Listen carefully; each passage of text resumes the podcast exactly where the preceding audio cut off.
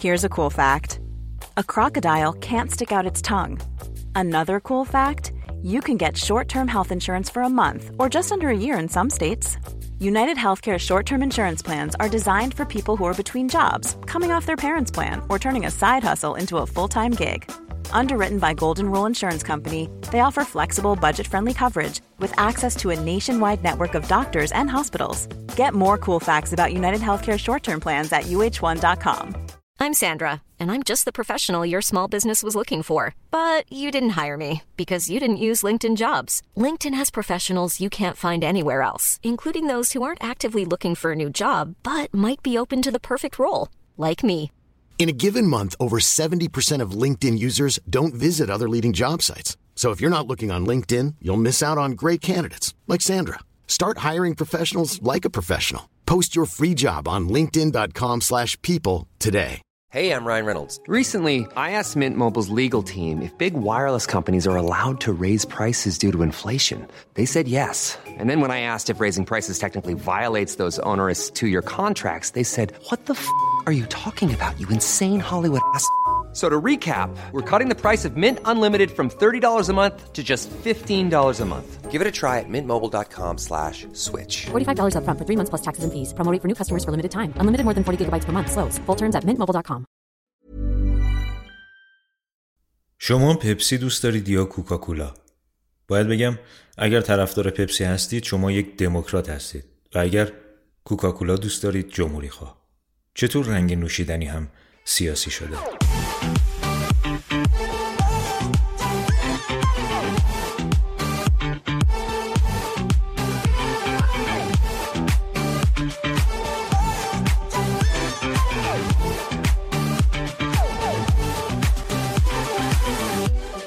اولین اپیزود از فصل دوم اطلاعات پایه ای از هندسه مسطح سیاسی ایران است چرا که از این به بعد با بررسی رسانه های مختلف و اتفاقات پیرامون ایران به این اطلاعات نیاز داریم. اصلا این اصلاح طلب و اصولگرا کیا هستند که دیگه تموم ماجرا؟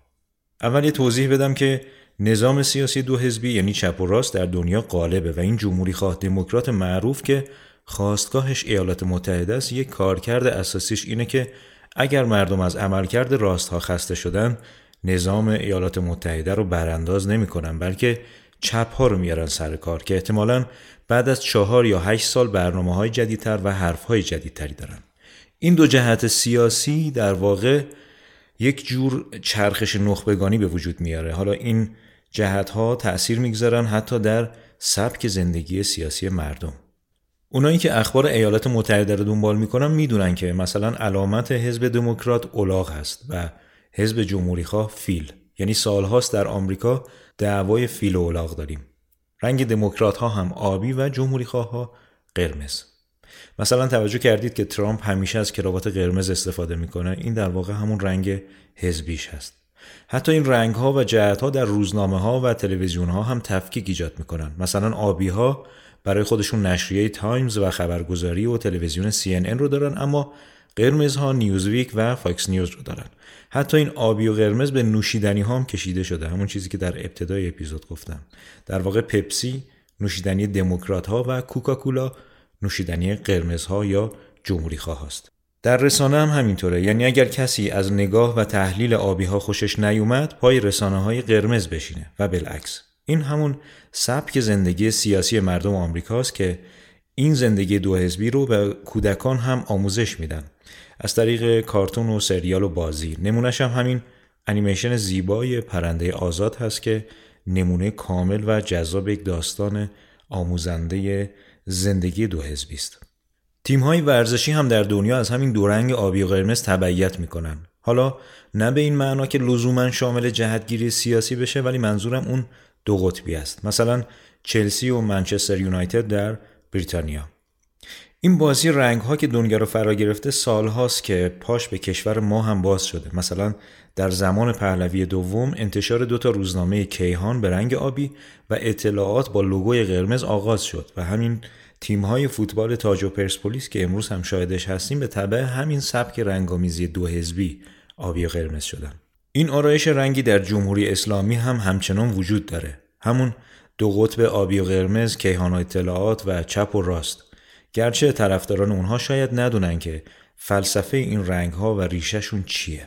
در آستانه انقلاب 57 و بعد از رژیم چنج آرایش سیاسی موجود به همین شکل آبی و قرمز وجود داشت. به علاوه یه قطب دیگه که در ادامه براتون توضیح میدم. یعنی در ایران در طول 100 سال قبل جناح راست شکل گرفته بود. یعنی آبی که احزاب لیبرال بودن ملیگرا و ناسیونالیست جبهه ملی و نهزت آزادی.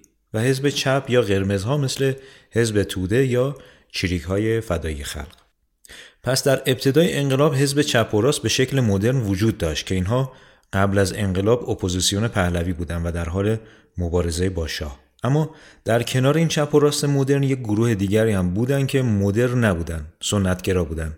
یعنی طیف سبز که مذهبی ها بودن. پس اگر بخوایم آرایش سیاسی ایران رو در سال 57 تعریف بکنیم در واقع یک گروه نسبتا قدرتمند اسلامگرا نیروهای چپ و راست مدرن. به محوریت و مرکزیت روح الله خمینی که کمی بعدتر اسمش شد نهاد ولایت فقیه. اما همون اوایل دولت موقت رو حزب راست یعنی آقای بازرگان تشکیل داد و گروه های چپ با اینکه انقلاب رو همراهی کردن اما کمی بعد درگیر جدایی طلبی شدن و از دور قدرت خارج شدن. مثل شریک های فدای خلق که در کردستان به دنبال جدایی طلبی بودن و گروه های دیگه هم به همین ترتیب از پهنه سیاسی ایران خارج شدن. یعنی در واقع دو سال بعد از انقلاب از قرمزها خبری نیست. فقط آبی ها یعنی راستی ها موندن در قدرت که در واقع بنی صد رئیس جمهور برآمده از همین ها بود و سبزهای نزدیک به ولایت فقیه یا اسلامگراها در واقع دو سه سال اول انقلاب تا خرداد سال 60 لیبرال ها قدرت رو در دست داشتن گروه های لیبرال اعتقاد به اقتصاد باز یا بازار آزاد داشتن و متمایل به رابطه با آمریکا و قدرت های غربی بودند. خلاصه بعد از ازل بنی صدر و اون فرار تاریخی به فرانسه با لباس مبدل و همراه مسعود رجوی آبی ها هم از قدرت در ایران کنار رفتن. حالا تک و توک تو مجلس نماینده داشتن ولی قدرت به معنای داشتن قوه مجریه در دست هیچ کدوم از چپ ها و راست ها نبود. در واقع تابستان شست ایران ماند و گروه اسلامگرا. نه قرمزی و نه آبی. خب یک گروه میلیشیایی طرفدار بنی صدر یعنی مجاهدین خلق همون تابستون شروع کردن به ترور مردم. در واقع اینها چون از قدرت کنار رفته بودن و همه چیز رو از دست داده جلوی پاشون می‌دیدن شروع کردن به مبارزه مسلحانه با گروه هایی که باقی مونده بودن به نام اسلامگراها که کمی قبلتر گفتم. اینا حدود 17 هزار نفر رو به گفته خودشون ترور کردن. یعنی هر کسی شبیه اسلامگراها بود حالا کاسب معلم دانشجو راننده تاکسی هر کسی که ظاهر شبیه بسیجیا بود یا اسلامگرا به نظر می رسید یا حزب اللهی به قول معروف به نظر می رسید رو ترور کردن. تو حزب جمهوری بمبگذاری کردن آقای بهشتی رو ترور کردن امام جمعه ها رو ترور کردن. خلاصه اون تابستون معروف شد به تابستان داغ. انتخاباتی برگزار شد و آقای رجایی شد رئیس جمهور آقای باهنر هم شد نخست وزیرشون که همون شهری برما اونها رو هم ترور کردن. آقای خامنه ای رو هم ترور کردن. دوباره انتخاب برگزار شد و آقای خامنه ای بر مسند ریاست جمهوری نشست. نخست وزیر ایشون هم شد آقای میرحسین موسوی. حالا هندسه سیاسی ایران بدون بال آبی و قرمز مدرن که در ابتدای انقلاب وجود داشت در اختیار همین سبزهای اسلامگراست. این تک قطبی در واقع تا سال 67 یعنی اواخر جنگ ادامه پیدا می‌کنه. راستش این گروه اسلامگرا و سنتی مدلی برای اداره حکومت نداشتن. حالا در ادامه توضیحاتی بهتون میدم. این تک قطبی ادامه پیدا می‌کنه و در طول چند سال آرام آرام این گروه های مذهبی از اطراف روح الله خمینی ریزش می‌کنن. یعنی از اون تفکر صرف اسلامی فاصله می‌گیرن و از ولایت فقیه دورتر قرار می‌گیرن. اونایی که میمونن در واقع همون بسیجی ها هستن که در جبه ها مشغول جنگن. اینا میشن همون حلقه ولایت فقیه. یه سری از اون روحانی هایی که به آقای روح الله خمینی و تفکر ولی فقیه نزدیک بودن میرن پیششون رو میگن که ما می‌خوام از بقیه روحانیون جدا بشیم. چون اونا طرفدار اقتصاد بازار آزاد هستن و می‌خوان با آمریکا رابطه برقرار کنن. خلاصه ما آبمون توی جوب نمیره و می‌خوایم جدا بشیم چون ما مخالف ارتباط با آمریکا و طرفدار اقتصاد کوپنی هستیم. حالا اینا کیا بودن؟ آقای کروبی و آقای خاتمی رو همتون می‌شناسید. کسان دیگه هم بودن که حالا طولانی میشه اسم بردن از همه اینها. اینا بعدا شدن گروه اصلاحات. اما اینجا فعلا حزب چپ هستن. یعنی حزبی که طرفدار سیاست اقتصاد بسته کوپنی و به شدت مخالف ارتباط با غرب. اینا از اینجا به بعد شدن قرمزهای جمهوری اسلامی و در مقابل گروهی رو متهم می‌کنن به طرفداری رابطه با آمریکا و لیبرالیسم که رأس اونها آقای هاشمی رفسنجانی و حسن روحانی بودن. اونا هم شدن آبی ها خیلی جالبه از دل اسلامگراها یک آبی و قرمز روحانیت به وجود آمد. اما همچنان اون سبزهای حلقه ولایت فقیه یعنی بسیجی ها سر جاشون بودن. همچنان اسلامگرا و نزدیک به ولایت فقیه. حالا چی شد که اینطور شد؟ در واقع اسلامگراها تو این چند سال مدل نداشتن برای حکومت. یعنی اگر میپرسیدی مدل اقتصادی چیه می‌گفتن بر مبنای اسلام. مدل فرهنگی بر مبنای اسلام. سیاسی بر مبنای اسلام. مدل اجتماعی بر مبنای اسلام. خب یه سری از اینا رفته بودن کتاب های چپی خونده بودن به تفکر چپ رسیده بودن مثل غرب ستیزی و اقتصاد بسته و اینها. یه سری ها مطالعات راست انجام دادن رفتن اروپا و آمریکا و مشاور آوردن و خلاصه به این نتیجه رسیدن که بایستی در رو روی غرب باز کرد. اینا شد که اینطوری شد. این راستی ها آبی ها لیبرال ها بعد از رحلت آقای خمینی قدرت رو به دست گرفتن به ریاست جمهوری آقای هاشمی رفسنجانی یعنی سال 68 و با همون تفکر رابطه با غرب کشور رو شروع کردن به اداره کردن. به آقای هاشمی هم لقب امیرکبیر زمانه رو دادن و ایشان تا می‌تونستن پل و جاده و سد ساختن. البته تورم شدید در چهار سال اول هم باعث نارضایتی شدید مردم شد و مشارکت در انتخابات بعدی ریاست جمهوری به شدت کاهش پیدا کرد. همین اتفاقی که در دوره دوم آقای روحانی هم افتاد. همون زمان هم شورش هایی شد در اسلام شهر و نسیم شهر و مشهد و شیراز و قزوین و چند تا شهر دیگه. عین همین اتفاقاتی که در سالهای 96 در زمان گران شدن بنزین در سال 98 و بعدش به طبع اتفاقاتی که در بورس افتاد و اتفاقاتی که در جامعه کارگری افتاد در دوره آقای روحانی همین اتفاقات هم حالا با یه دوز متفاوتی در اون سالها در این شهرهایی که اسم بردم اتفاق افتاد. خلاصه دوباره هم در سال 72 راستی های آبی قدرت رو در دست گرفتن اما به آخراش که نزدیک می شدن یعنی هولوش سال 75 آقای روحانی رفت و یک سخنرانی کرد که هاشمی فراتر از قانونه و بایستی بمونه و آدم های مثل ایشون تکرار نمیشن و خلاصه بیایید قانون اساسی رو عوض بکنیم که اسلام در خطره.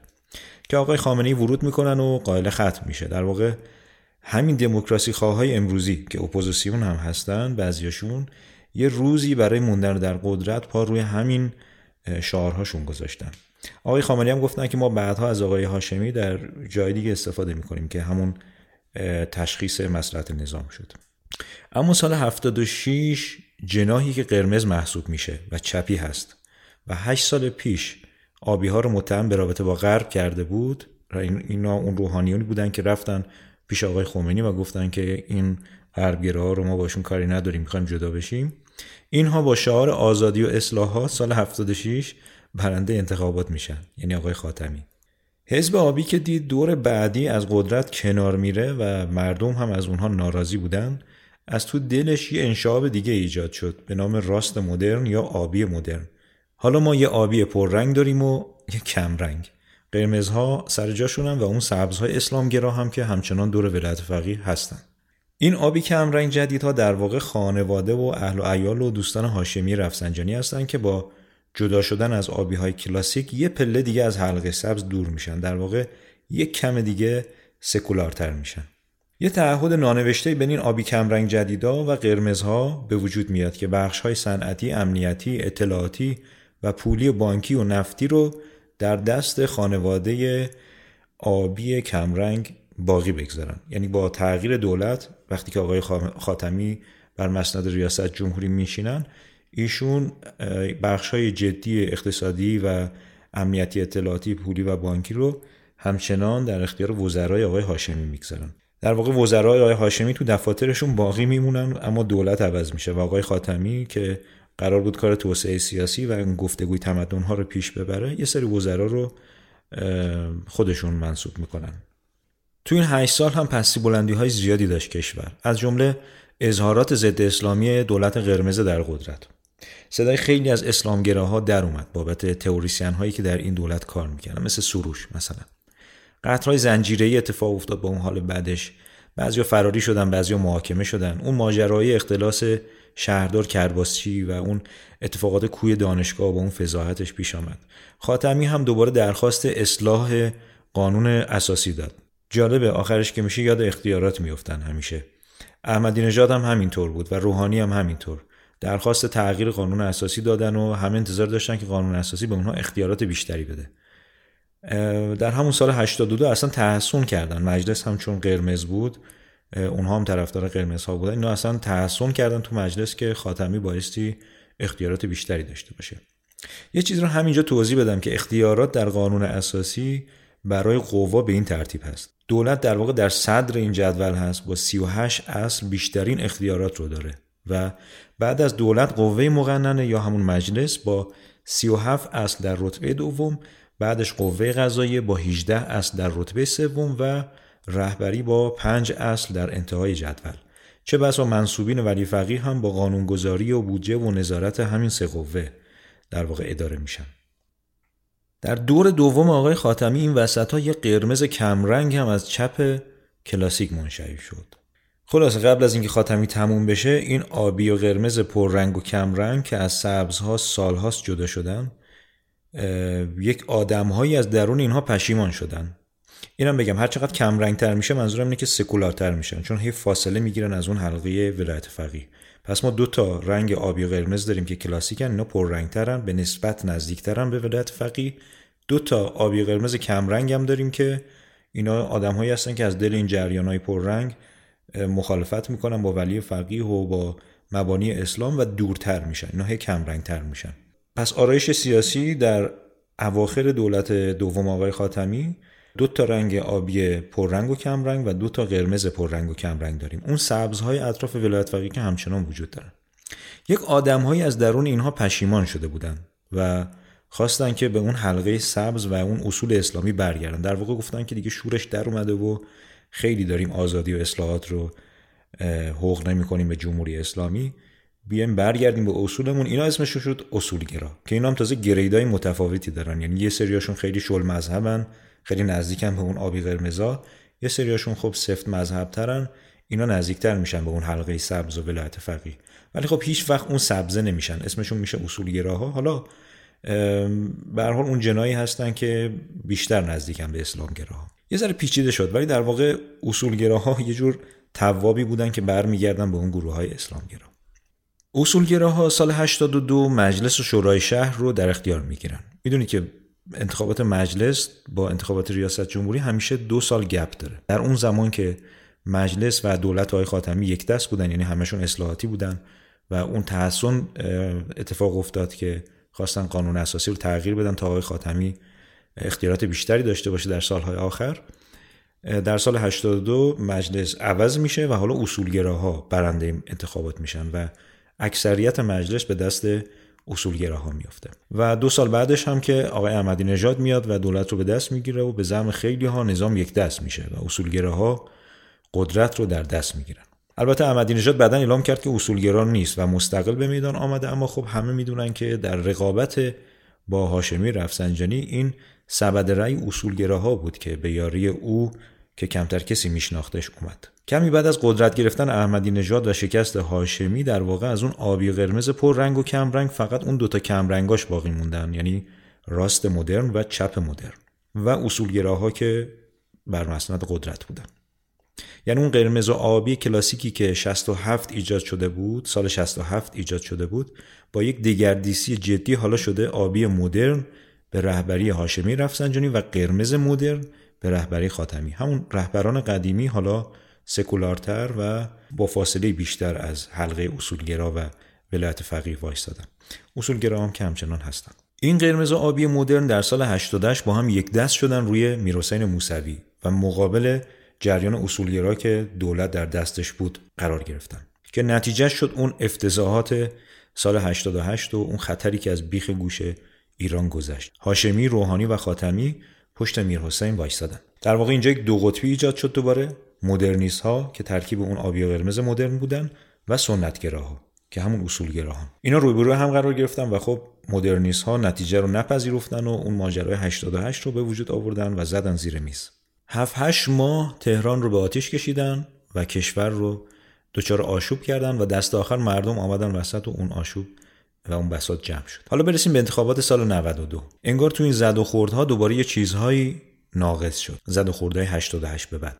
اصولگراها همونطور با های خلوص متفاوت اطراف رهبر بودن. حالا همون شل مذهب و صفر مذهب و حد وسط. یعنی درجات خاکستری بود بین شل مذهب ترین اصولگراها تا سفت مذهب ترینشون اما اون آبی و قرمزی که سال 88 یک دست شده بودن و پشت میر حسین وایستاده بودن حالا ناقص شدن. یعنی آبی های بیشتری موندن و قرمزهای کمتری. در واقع قرمزها تقریبا از بین رفتن. آبی ها رو هاشمی رفسنجانی مدیریت می‌کرد همون راست قدیمی و خبره. اما خاتمی و دار دستش با نیروی گریز از مرکز از دایره قدرت کنار گذاشته شده بودن. خصوصا بعد از اون ماجراهای 88 خیلی ما رو یاد اون تابستان داغ 1360 میندازه. دور دوم احمدی نژاد با همه افتضاحات اقتصادی و مدیریتیش تموم شد. اون و دولتش هم دیگه برنامه جدیدی نداشتن و حتی برخی از کارها رو هم نیمه تمام گذاشته بودن و این وسط مونده بودن مردم معترض. در واقع اون همون خط و ریل اقتصادی پیشین رو در پیش گرفت و تغییر جدی در نظام پولی و بانکی ایجاد نکرده بود. منهای حالا یه سری اقداماتی که انجام شد به خوبی هم انجام شد در حوزه عدالت و محرومان که اینا حالا تو رزومه احمدی نژاد هست اما در مجموع دو سال دو سال پایانی دولت احمدی نژاد واقعا دو سالی بودش که های زیادی بهش وارده. حالا سال 92 اون آبی ها و یه ذره قرمزهای باقی مونده قاطی شدن و شدن بنفش. در واقع ترکیب آبی و قرمزی شد که حالا رنگ بنفش به خودشون گرفتن و ترکیب جدیدی که پشت آقای روحانی وای میسن. با این ترکیب اصولگراها رو کنار زدن و با تدبیر هاشمی در هفته آخر حسن روحانی که اون هم فرد ناشناخته ای بود انتخاب شد. در واقع از دولت روحانی حزب آبی و یه ذره قرمزایی که پشتیبانی کرده بودن به عنوان رحم اجارهی نام می‌برن. با این انتخاب مدرنیست ها دوباره خودشون رو در قدرت می‌بینن. حتی روز اولی که آقای روحانی مراسم تحلیفش اتفاق میفته و ایشون میرن در دفتر ریاست جمهوری آقای هاشمی جزو اولین کسانی هست که به دیدار آقای روحانی میره و خیلی خوشحال مصاحبه هم می‌کنه. دولت روحانی هم اما با اسلام و به تبعش با قانون اساسی و ولی فقیه اختلافات زیادی داشت و شاهد استکاک های فراوانی بین دولت او و گروه های مذهبی هستیم. مثلا جواد تبا تبایی که از تئوریسین های دولت ایشون هم هست از دست آقای روحانی مدال افتخار گرفته که ایشون صاحب نظریه است به نام اسلام مرده است. از این هشت سال دولت روحانی هم که دیگه نگم براتون. الان دیگه نیاز نیست واقعا حافظه تاریخمون رو برق بزنیم. مشکل آفرینی های زیادی برای مردم اتفاق افتاد. از سوختبر و کولبر و صف مرغ و برق و آب و همه این چیزهایی که امروز ضعفای جدی و بنیادینی که امروز باش طرف هستیم. حالا این هندسه مسطح سیاسی رو که براتون تشریح کردم از ابتدای انقلاب تا کنون می‌بینید که دچار چه دگردیسی هایی شده. اگر بخوایم در سال 1400 بریم تو تاریخ بگردیم و یک مابعضای تاریخی پیدا بکنیم در این عمر چهل و چند ساله جمهوری اسلامی. شاید 1400 رو خیلی بتونیم شبیه بدونیم به خرداد 1360 که بنی صدر از ریاست جمهوری ازل میشه و عدم کفایتش رو مجلس صادر می‌کنه و شاید بایستی با آقای روحانی همون رفتاری می‌شد که در اون سالها با آقای بنی صدر شد. اما خب به حال توی تاریخ متفاوتی هستیم توی زمانه متفاوتی هستیم. به نظر من حاکمیت و کلیت نظام تصمیمش اینه که این دولت با همین شکل با همون نظم همیشگی که در سالها در جمهوری اسلامی اتفاق افتاده این انتقال قدرت به شکل رسمی و درستش طبق قانون اتفاق بیفته. به دلیل اینکه واقعا کشور در آستانه انفجار هست مردم واقعا مشکلات معیشتی دارن مشکلات فرهنگی داریم مشکلات آموزشی داریم. اینا رو همه رو بذاریم کنار هم دیگه. واقعا کشور توی شرایط داغی هستش که بهتره که حاکمیت شرایط رو کنترل بکنه مجلس شرایط رو کنترل بکنه و این دولت به سلامت قدرت رو انتقال بده به رئیس جمهور منتخب.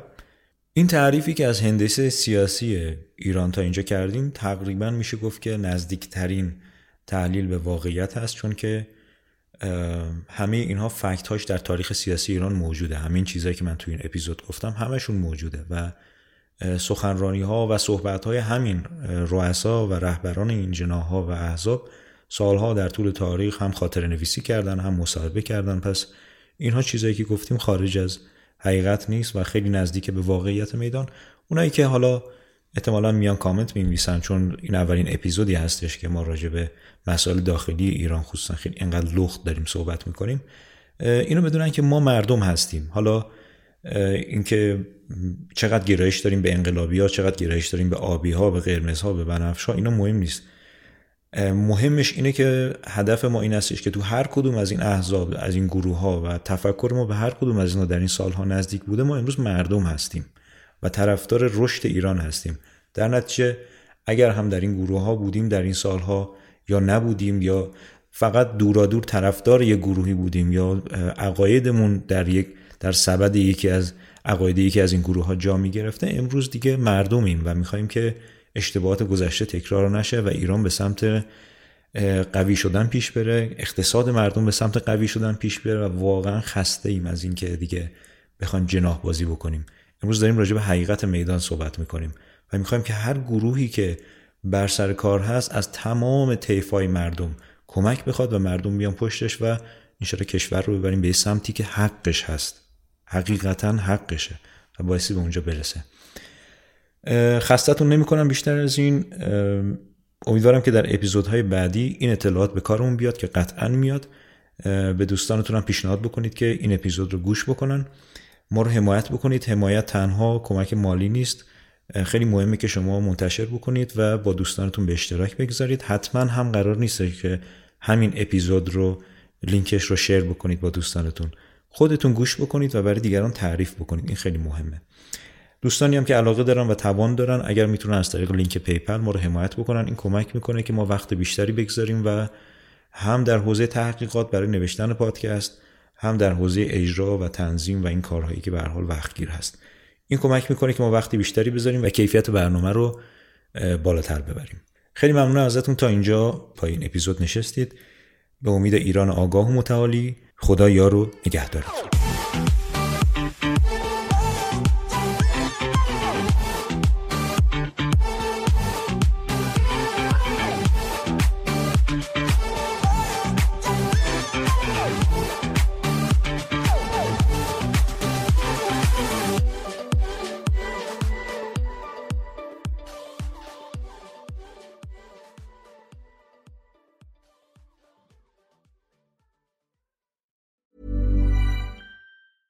Planning for your next trip? Elevate your travel style with Quince. Quince has all the jet setting essentials you'll want for your next getaway, like European linen, premium luggage options, buttery soft Italian leather bags, and so much more. And is all priced at 50 to 80% less than similar brands. Plus, Quince only works with factories that use safe and ethical manufacturing practices. Pack your bags with high-quality essentials you'll be wearing for vacations to come with Quince. Go to quince.com slash pack for free shipping and 365-day returns. Support comes from ServiceNow, the AI platform for business transformation. You've heard the hype around AI. The truth is, AI is only as powerful as the platform it's built into. ServiceNow is the platform that puts AI to work for people across your business, removing friction and frustration for your employees supercharging productivity for your developers, providing intelligent tools for your service agents to make customers happier. All built into a single platform you can use right now. That's why the world works with ServiceNow.